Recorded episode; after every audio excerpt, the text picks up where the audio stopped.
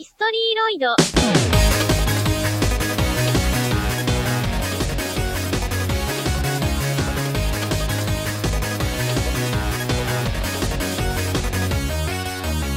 Après avoir foncé tête baissée dans la chronologie avec les derniers épisodes, prenons une pause bien méritée. Kaiyuki, comme je vous l'ai dit la semaine dernière, a eu un regain de popularité et deux noms étaient ressortis. Yukopi, dont vous aviez écouté la musique à la fin de la chronique, et Inabakumori. C'est ce dernier que j'ai eu envie de vous présenter au vu de son impact dans la musique ces derniers temps, musique, euh, internet, réseaux sociaux, j'entends, puisqu'il a pas mal été relayé sur un certain réseau social. Hi hi tout le monde, bienvenue dans un nouvel épisode d'Historyloid. Aujourd'hui, on tend l'oreille vers la musique d'Ina Bakumori.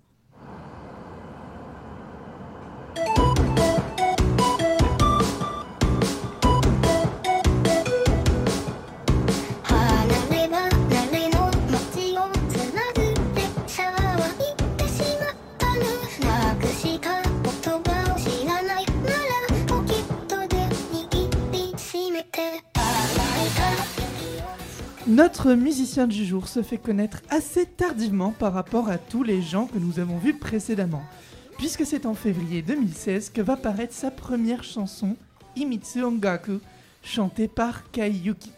Et on peut déjà observer sur cette chanson des espèces de gimmicks récurrents.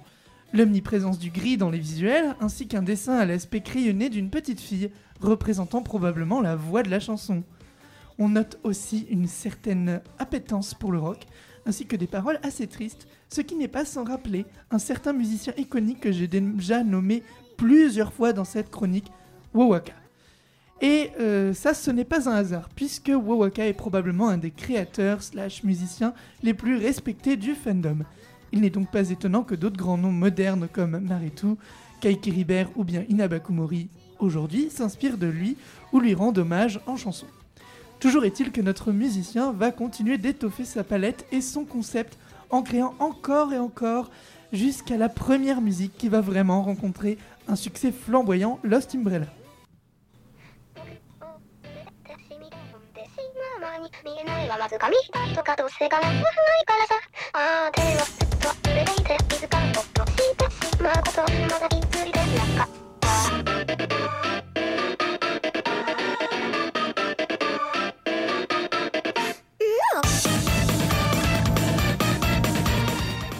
Donc Lost Umbrella et pas Umbrella comme je l'ai dit précédemment, va permettre à Inabakumori de toucher un public à l'international. Les 54 millions de vues en témoignent sous sa vidéo YouTube. Alors comment on passe de 1 million de vues sur ses anciens travaux, ce qui est déjà tout à fait honorable, à ce nombre astronomique de 54 millions? La réponse tient en deux mots. TikTok. L'intro de Lost Umbrella va de Umbrella va devenir un audio populaire sur la plateforme chinoise, qui va donc par extension le devenir sur Instagram et de fil en aiguille 54 millions. Il faut aussi noter l'apparition d'un petit personnage ainsi que d'un changement graphique. En effet, avant ce travail, Inabakumori illustrait Kaiyuki en lui-même, ce qu'il va finir par arrêter pour laisser place à une mascotte qui lui sera reliée, qui s'appelle Osage-chan, une petite fille à l'air morose et ennuyée qui évolue dans ce décor tout gris. Osage-chan nous raconte la mélancolie, le regret et la tristesse dans ce paysage que l'on suppose être un paysage urbain, comme une fleur qui est emprisonnée sous du béton. Je n'ai pas la chance de parler japonais ou d'avoir accès à des traductions ultra poussées des chansons de Inabakumori, mais malgré cette musique entraînante, on capte la morosité que peut parfois entraîner la vie urbaine. De plus, on distingue des éléments musicaux pouvant rappeler un tramway, un métro des klaxons de voiture, sans compter les backgrounds de sons de rue que l'on entend régulièrement dans les intros des différentes chansons. La voix de Yuki est aussi utilisée à cet escient. On arrive à sentir la lassitude de son, de son chant dans son chant, comme si elle s'ennuyait, presque comme si elle était malade ou que son environnement la rend malade.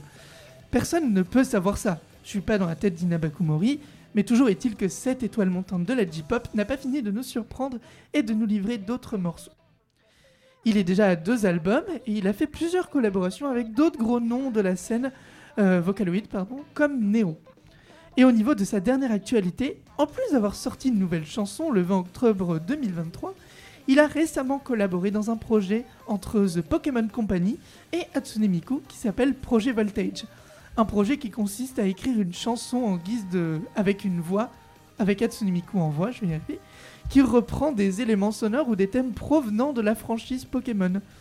Nous écouterons à la fin de la chronique la musique qu'il a créée pour cet événement. Mais sachez que dans ce projet, il est aux côtés de Wonderful Opportunity que nous avons déjà vu dans ma chronique, et euh, Dekonina, ainsi que Cosmope Bouzou et Michiem, qui sont de très très gros artistes que l'on va rapidement voir. Avant de se faire un petit point sur mon ressenti, je voulais vous signifier que le ou la graphiste qui a créé Osagetchen et qui anime probablement les clips de Inabakumori, et, et alors là il va falloir que je fasse lettre par lettre parce que c'est imprononçable, NKNKN euh, tiré du 8 NGRMS sur Twitter. Euh, c'est dur à dire, mais au pire, vous aurez le lien Sur X. sur X, pardon. Et vous aurez, euh, vous aurez le lien sur le podcast parce que, ah oui, petite info, j'ai officiellement aujourd'hui posté tous les podcasts euh, de euh, d'Historyloid. Merci. Ce fut long. Ce fut long. Il, il manque quelques petits épisodes bonus, mais ça, c'est pas très grave. Donc, vous aurez le lien dans le podcast de celui-ci.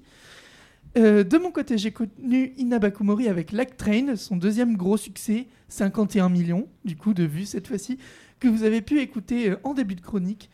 Et j'étais très surpris de me rendre compte qu'il utilisait euh, Yuki quand je l'ai découvert et que c'était si bien alors qu'il me semblait qu'il commençait juste. Et ben j'étais bien candide puisque j'ai appris plus tard qu'il était déjà connu avant. Et oui, je, ne vous, je vous ai menti. Il n'a pas commencé en 2016.